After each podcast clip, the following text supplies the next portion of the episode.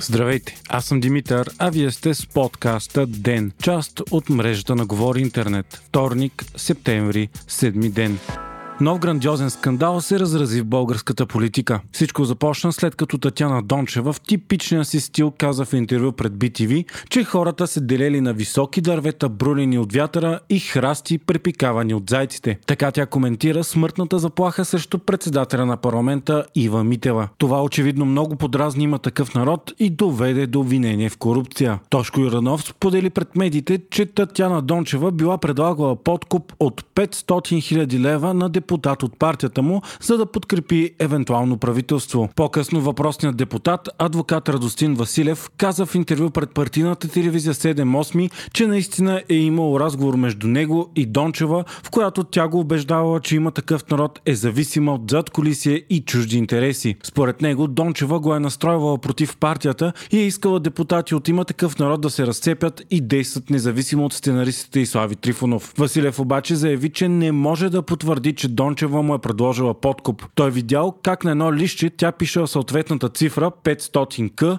и веднага казал, че това не можело да се случи. Междувременно спецпрокуратурата, която от години си затваря очите за сведения за корупционни скандали за милиарди, моментално се самосизира и започна проверка за корупция срещу Татяна Дончева. Самата тя днес обяви, че ще съди Радостин Василев и Тошко Йорданов, а твърденията им били пълно безобразие. Дончева обаче призна, че е имала среща с Василев, а целта била да се разбере какви са намеренията на партията има такъв народ. Разбира се, по-назад с коментарите на остана и Слави Трифонов, който отново се втурна да защитава своите хора. Според него това, че Дончева се опитвала да разцепи има такъв народ, било грандиозен скандал. Той нападна политическите си опоненти и медиите, че не се били възмутили достатъчно от действията на Дончева. Слави обвини така наречените медии в двойствени стандарти и че за тях нямало значение обективността. Ситуацията се яви и като дар за ГЕРБ, които се възползваха от поредния грозен скандал между уж доскорошните потенциални партньори партиите на протеста. Борисов цял уикенд коментира обвиненията за корупция към Дончева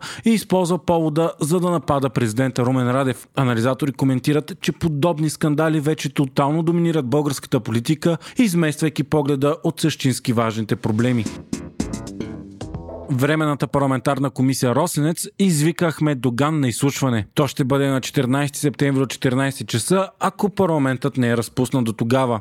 Освен него, комисията покани и вътрешния министр Бойко Рашков по отношение на нередностите при охраняването на протеста Росенец миналата година. Големите летни протести през 2020 започнаха именно след штурм на представители на Демократична България в плажа Росенец, до който се намират така наречените летни сараи на Доган. Заради тях беше затворен достъпът до обществения плаж по суша. Междувременно, днес изнадващо БСП, ГЕРБ и ДПС се обединиха в парламента и гласуваха на първо четене месечни добавки за пенсионерите в размер на 100 и на 120 лева до края на годината. В парламента днес беше същински хаос и ясно прилича обединението на трите партии на статуквото. Подкрепата на БСП беше изненадваща, защото трите партии гласуваха различен бюджет от този, който беше пред в бюджетната комисия и предложен от служебното правителство. Така, разчетите, които са направени до момента, не отговарят вече на приятата финансова мярка. От парламентарната трибуна финансовия министр Асен Василев заяви, че ако депутатите си измислят приходи, това е равно силно на взривяване на бюджета. Той заяви, че служебното правителство е направило издържано предложение, а комисията по бюджета вече е проявила достатъчно разум, прегледала е предложението и е нанесла нужните корекции. Те били направени с калкулатор, за да могат приходите да са равни на разходите. От днес стартира националното преброяване на населението. То е първото от 2011 година насам и за пръв път гражданите могат да се преброят и сами онлайн. Платформата Преброяване 2021 беше пусната онлайн в полунощ днес и още на първия си ден падна. Причината – огромният интерес към нея и първата и хакерска атака. Към момента обаче тя отново функционира. Преброяването се прави веднъж на 10 години в рамките на целия Европейски съюз. Гражданите ще могат да се преброят онлайн до 17 септември, а след това ще се проведе и преброяване с преброители чрез посещение на жилищата на домакинствата. Участието е задължително, а глобата за неучастие е 160 лева. Преброителят е длъжен да пости всички, независимо дали са регистрирани онлайн. Личната среща обаче може да бъде избегната, ако се остави на вратата бележка с уникален 15-цифрен код, който системата онлайн генерира при правилно попълнен електронен формуляр. Процесът е важен по множество причини, като обновяване на избирателните листи, данни за семействата, колко хора са в чужбина и много други. В анкетната карта има множество въпроси, като такива за етническа принадлежност, майчин език, религиозност, наличие на технологии в домакинството и други.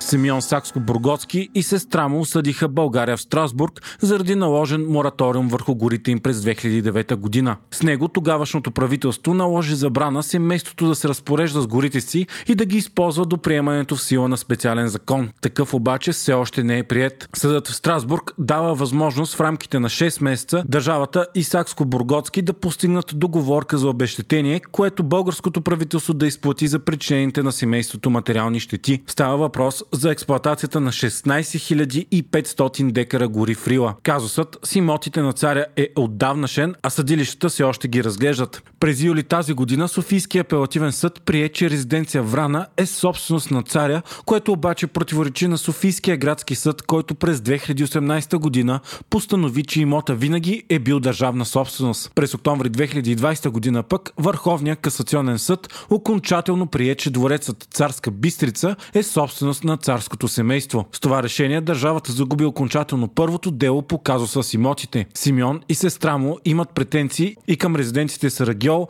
Синтяково и Кричим. Вие слушахте подкаста Ден, част от мрежата на Говори Интернет. Епизода водих аз, Димитър Панелтов, а аудиомонтажът направи Антон Верев.